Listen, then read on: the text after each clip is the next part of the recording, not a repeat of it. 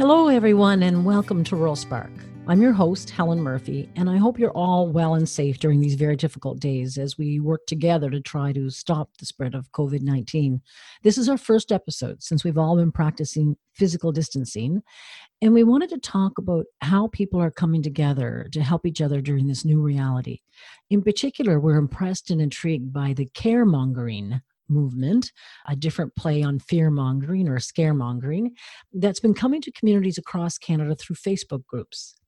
It's been facilitating acts of kindness that are really going to be big in helping us get through this together in both rural and urban communities. So this week, we're going to check in with Jenny McDonald to see how a new caremongering group that she's involved with in northeastern Nova Scotia is going.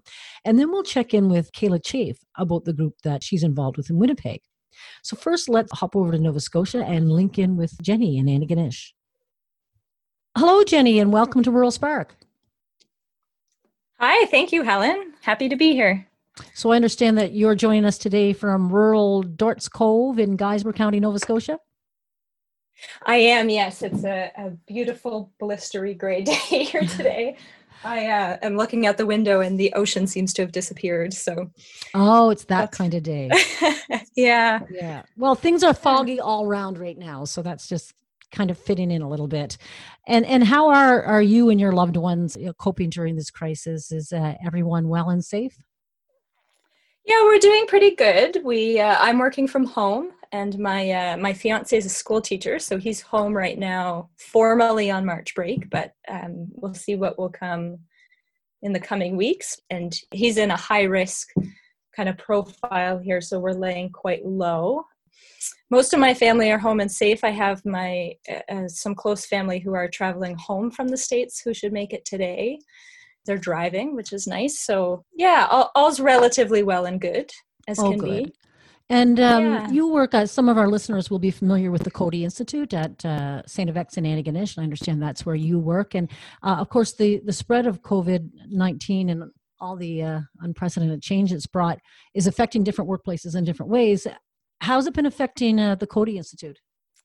Um, well, of course, we do a lot of our work internationally. So, you know, Cody is a, an educational institute primarily. There's also some other, you know, research and field work, but primarily run education programs both in countries abroad and then here in Canada. And so, of course, with the restricted travel, we're not able to do any of that right now. Right. Um, fortunately, we're kind of in the season, kind of in our application season. So we're Uh, we don't have any participants in right now who are stranded or stuck, or oh, they typically good. would be arriving in the coming weeks. So, but it will put a lot of pressure on kind of scheduling changes for programs and things depending on when things normalize, I guess. Yeah, um, we're all working from home. Our buildings are shut down, and but we're still working. You know, we're still doing a lot to prepare and you know, for, for sunnier days. Yeah. And I think the messaging that's coming from authorities in a, a gentle as possible way is that we're probably into this for months and not weeks. So, hmm. you know, we're trying to, and, and I think people are finding solutions. And of course, that's one of the things that we're going to talk about today and, and the caremongering movement. I came across your name when I saw the caremongering Facebook site for uh, Antigonish and Guysborough counties in no, rural Nova Scotia uh, come along. So it's great that you took the initiative uh, locally to get it started, and I know it's come from other areas. Can you just tell us a little bit about that genesis? Do you know where the, the caremongering movement came from? Well, in my purview, my experience of it, I learned about it through through colleagues, actually, and, and they had read a piece in the B B C online about caremongering in Canada, and of course they had uh, kind of phrased it as the most Canadian thing to do for a movement, and so we kind of backtracked and went, oh, well, where did, you know, who's doing this and where did this come from? So the first case that I know of was was in Toronto, but there's been some that have popped up uh, all over the country, including right. um, uh, there was one at nearby in the Annapolis Valley, and that was the one that kind of spoke to us in the sense that it more represented what our community is like based on population and stuff like that, as opposed to, you know, a large city or urban center. And, and we kind of went, well, if, if they can make this work then in a rural area, then maybe we could make this work in a rural area. So, you know, we learned about it because it already existed, and mm-hmm. uh, we're definitely appreciative for that. And I think it is catching on very fast. I, you know, I think it's it's people spread the word. I think it's coming up really fast. And maybe we went through that initial phase, you know, of, of panic and people were hoarding and that sort of thing. And maybe things have settled in a little bit now where um, more people are open to, okay, what can I do to actually help others, and thinking that way. And the care, and of course we're uh, online connected now in an age of social distancing. So it works really well mm-hmm. that way. So when you launched the page in, in those rural areas, did it did it take off fairly quickly? Yeah, I th- I think it did. I mean, of course, when you compare the numbers, we're we're dealing with a much smaller population, but we launched the page on Tuesday, and by Wednesday, we had over eight hundred members. We're now up to close to twelve hundred, wow. which I think is pretty considerable in, you know, two days in an area that's as spread out and as small in numbers, you know, comparing to those, some of those bigger pages in, say, Toronto have tens of thousands of people, but of course right. their population is significantly a multiplication of what ours is. So also, yeah, to me, I mean, I, I expected that it would be popular, I th- you know, just kind of out of a hunch, but it still spread quicker and larger than I, I had anticipated it would. Yeah, and I can see it working both in urban and rural areas. And, and in rural areas, when the numbers are smaller, for some people, it might actually be easier to navigate those posts, right? You don't have ten thousand members, but, you know, it's a manageable number of posts that you can kind of scroll through and see what might be relevant to your needs. Absolutely. Absolutely. I think and, that's and what a big kind of needs, Jenny? And, and from moderating it as well. Oh, right. All right. Because there are some rules, right? Like you don't want, what are some of the rules? You don't want uh, business promotion on there? So this came out of, you know, colleagues' interests. It's not it's not a workplace effort, but it happened right. to have kind of been brainstormed in the workplace. But we had a very, very, very quick conversation saying, you know, how can we design this so that it's as free as it can be, you know, that people can really take charge of it. We didn't really want to necessarily have ownership of it. You right. know, once it goes up to the community, it's kind of run by the community. Um, but there needs to be some basic you know, rules around respect and behavior. And, and so other than those that you would expect without allowing, you know, disrespectful behavior and stuff like that, uh, really our one rule was, and this came from some that we saw, is, is we wanted to really, really focus it on care, helping people help people, you know, by connecting them. And so we wanted to kind of get away from the politics, the news, kind of the medical side of it, because so much of that is out there. Um, and we also thought it was really important to go to, to official and formal sources for that information, um, right. because we do live in an age of where misinformation can be spread really easily. And it's really easy to kind of get into some hot topics around that kind of stuff. So we said, you know, that's all out there. We want to provide something that's not out there. So, so our really only our one kind of unique rule to the group is, you know, no medical, political, or, you know, news like government announcements and those sort of things. We have some resources posted if you're looking for those things in right. our rules and guidelines, and then, you know, the rest is open. So whatever care means to you, to some people it's it's about helping people physically acquire, you know, material things that they need. For others, it's about, you know, showing kind of support and compassion on an emotional Uh, standpoint, and uh, kind of everything in between. So we're really letting the group, you know, other than those couple of basic parameters, shape what it looks like. Yeah, and I've seen, you know, some really good stuff on that site, and and and you know, some things that you might not think about right away. Of course, people are offering to run errands for each other, and to pick if you're in self isolation, we can go to the grocery store for you and get something for you. We can go to the drugstore for you. That's all terrific. I've seen people sharing books when they have an extensive library of books, and we'll sanitize them and put them in a, a Ziploc bag before we drop them off in your step. You know, some great ideas like that.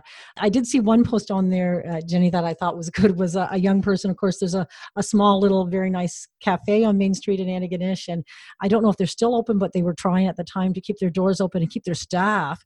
And so uh, they were posting saying, you know, please order from us. You can call and order from us, and they have a delivery service there, I guess, that, you know, get your lunch, and, and just to help keep them employed. Employed, right? These are people who aren't making a ton mm-hmm. of money, and and of course, so many people in the service industry have lost their jobs. So I thought that was kind of an interesting appeal, and, and some people probably never thought of. You know, we can order from this small business and have our lunch delivered, and uh, it will help keep people in, employed. Yeah, and there's really been a great. I think what's really unique about it, because social media, some of this was happening organically, right? But within your own profile, your own social media usage, you're really only tied to the people you choose to be tied to. And so this is kind of a, a centralized place. So if people are sharing things like that, everybody can see it as opposed to just the people who, and it's in one spot. So people can say, I wonder if this place is open or something, and they can kind of come into the centralized spot. So it, that was one that surprised me a little bit, but has been a big kind of popular item, as people are saying, how do we support our small businesses? Exactly. You know, there's a number of people who want to do it. They don't know how to do it. So sometimes, like you said, the employees of those businesses are answering. They're saying, please call us to order your coffee. Give mm-hmm. us your credit card on the phone. We'll walk it to the door yeah. and hand, you know, and hand it to you. And others are, you know, putting out ideas about, you know, buying gift cards, right? Because it's it's cash now for service later, and, oh, good and all idea. sorts of ideas. Yeah, there's lots of ideas that spark. I think it's in human nature to want to help, but to have the opportunity or to have the information as to how to actually help, this group, I think, can help connect people. And then, of course, there's those who, who are looking for help, who maybe don't have those connections and need those connections. And, and watching those connections happen is really rewarding when you see, you know, somebody say, I really need, you know, this product, I can't get out of my house, or I shouldn't get out of my house.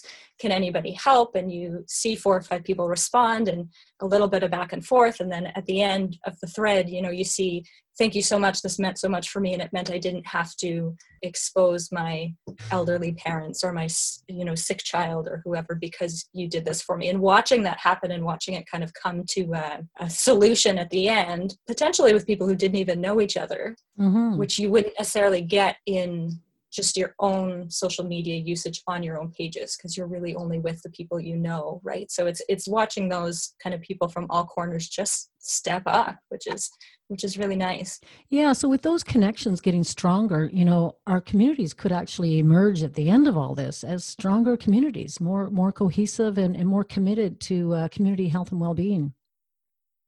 Absolutely, and I think, you know, there's been quite a bit said about social distancing and, and should it be called social distancing, or is it really physical distancing, mm-hmm. in the sense that, you know, we're so physically separated from each other right now that more than ever we need to not be socially, emotionally, mentally separated from each other. And and even I think the group's existence and being a part of it, whether you're an active part of it or a passive part of it, just kind of taking it all in and watching it happen, it's a socialization that we're not getting right now. Because we can't get out, you can't walk through a crowd of strangers in the street or say hi to a neighbor in the grocery store. So even just being a part of that kind of social well-being is really important always, but yeah. seems to be much more obvious right now. Yeah, and it's a reminder every day that we're not alone, right? No one is alone through this. I was going to say, absolutely. It's it, it's a really nice reminder. And I think, you know, we didn't come up with the term caremongering. We borrowed the term, as many people are, I think, but yeah.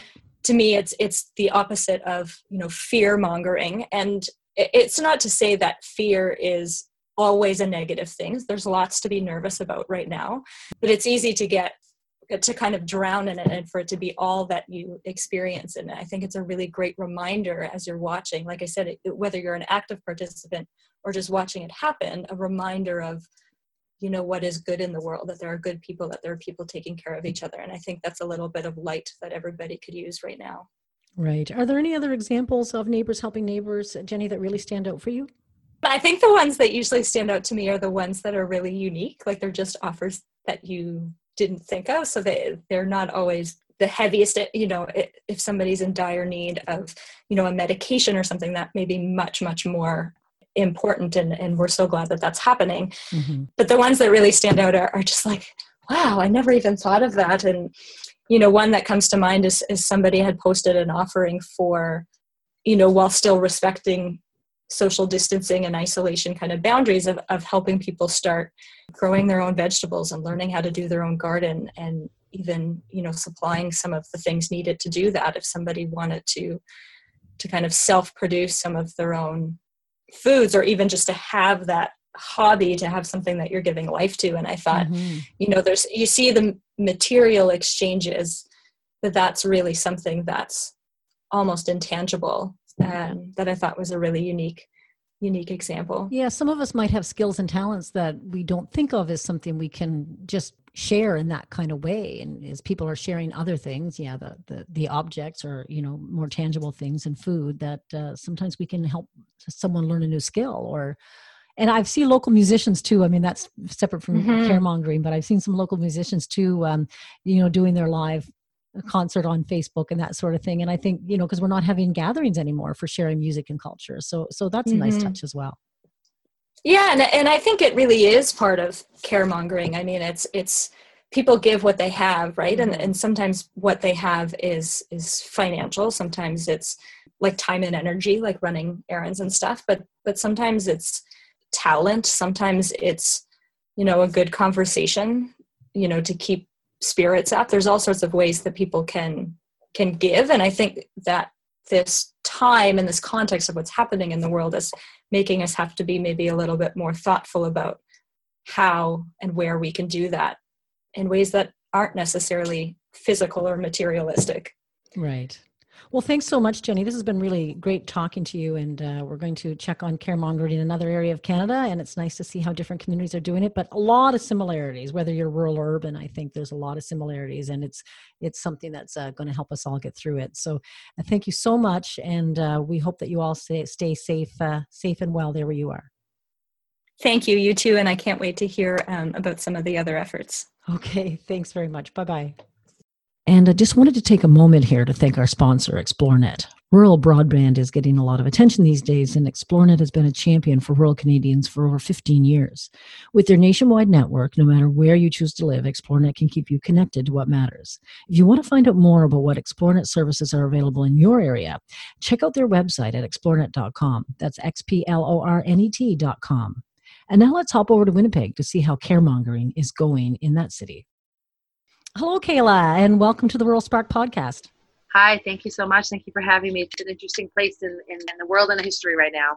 Yeah, we are, as everyone says, in uncharted territory. So we're really interested in how acts of human kindness are actually helping. And I think Canada's getting a bit of a reputation for that right now, particularly around the caremongering movement that's kind of been spreading on social media. So we wanted to talk to a couple people today, and and for you, we wanted to see what your experience was in Winnipeg. But before we get into that platform and how it's working in that online community, tell us generally, how are things going with this lockdown in Winnipeg, and, and how are you doing with your family?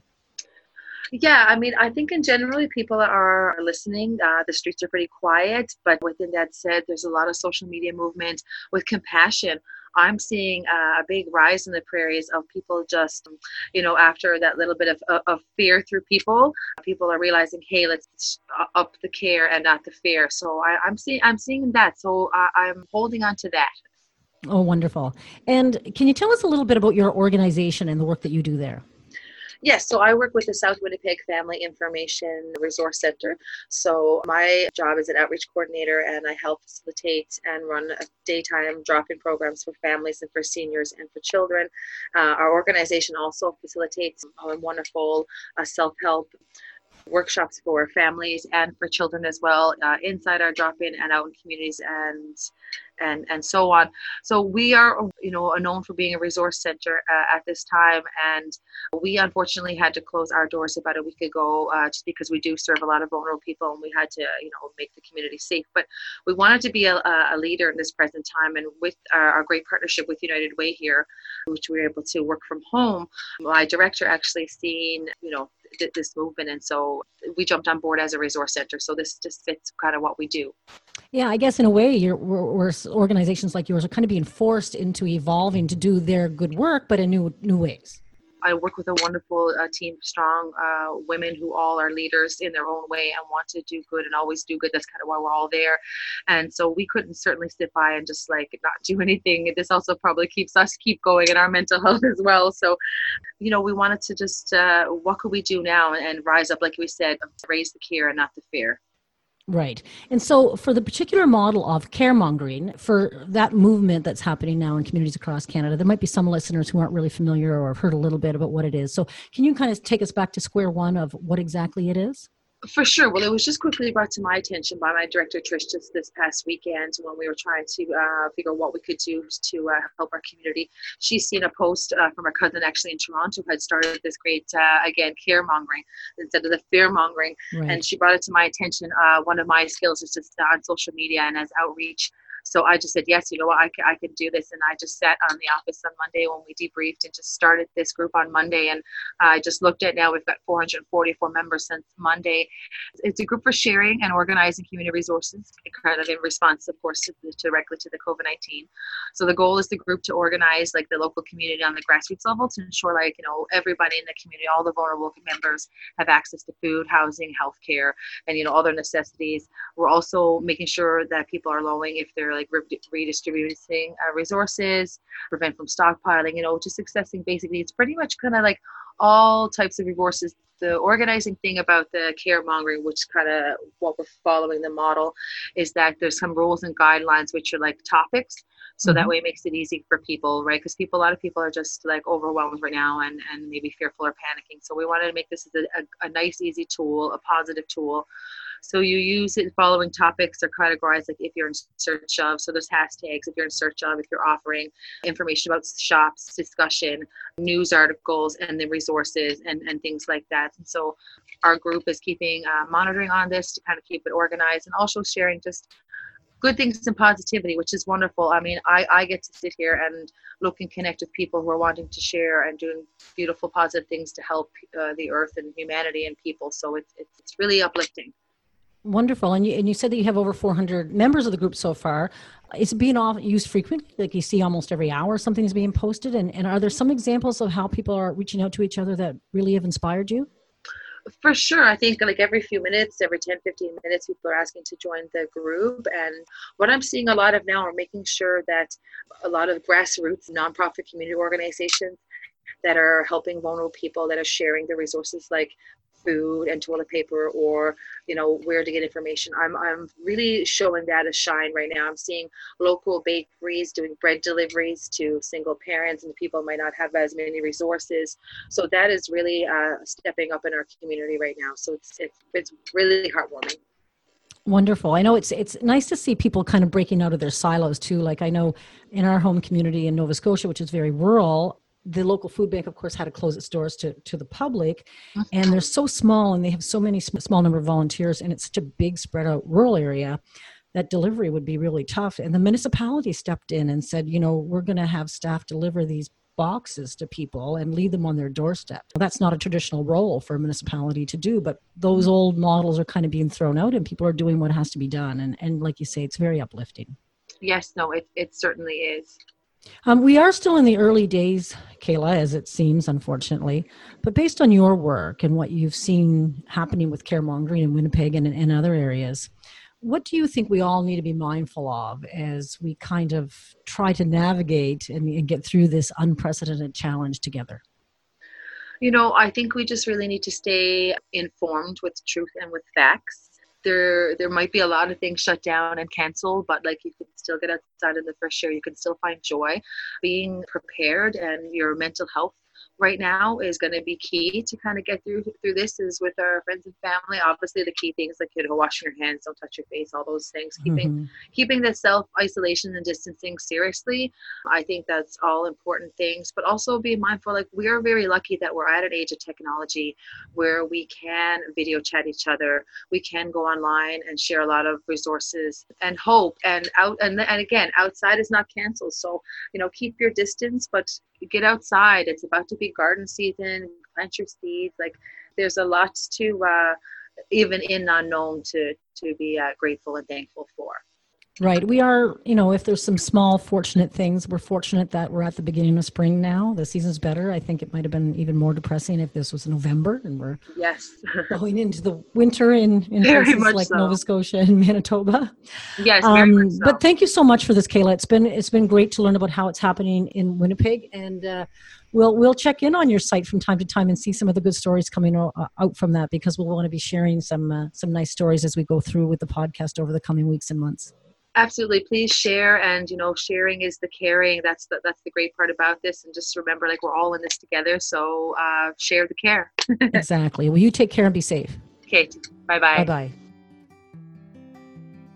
And thanks to all of you for joining us this week. The Rural Spark team includes content producer Catherine Murphy and technical producer Tara Seabarth.